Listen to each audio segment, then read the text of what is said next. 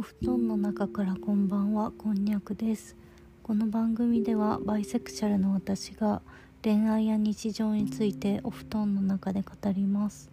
配信は毎週月曜日と木曜日の午後10時です。セクシャルマイノリティの方や恋愛経験の少ない男性に役立つ情報を発信しています。ぜひ目をつむってリラックスしながら聞いてください。それではお楽しみください。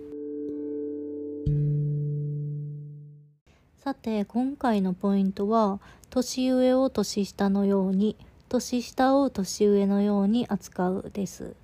いいなって思う人が穏やかで優しそうな雰囲気のお姉さんだったとします。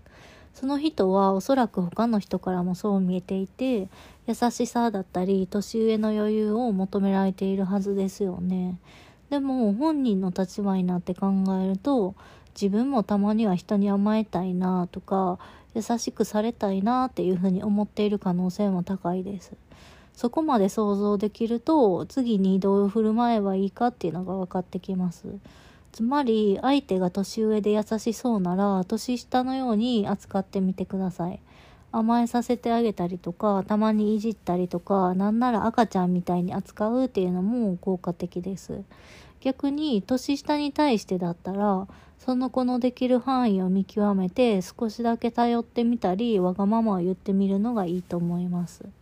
そうすると相手にとってはこの人はなんか他の人と違うなとか自分のことを分かってくれてるなとか話しててなんか居心地いいわっていう風に感じるかもしれません。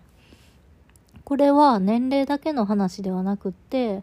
例えば長女でリーダー気質の人だったらあえてたまに引っ張ってあげるとかも当てはまりますもちろん相手を見極めてどんなものを求めてるかっていうのを考えてそれをしっかり与えてあげるっていうことが大切です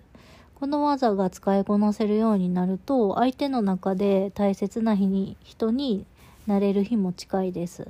もちろん相性っていうのがありますんでどんな相手とも仲良くなれるっていうそんな最強の技ではないんですけども一方的に連絡が途切れたりとか急に音信不通になる確率っていうのはぐっと下がると思いますんで是非活用してみてください。それでは今回はここら辺にしておきましょう。またお布団の中でお待ちしております。おやすみなさい。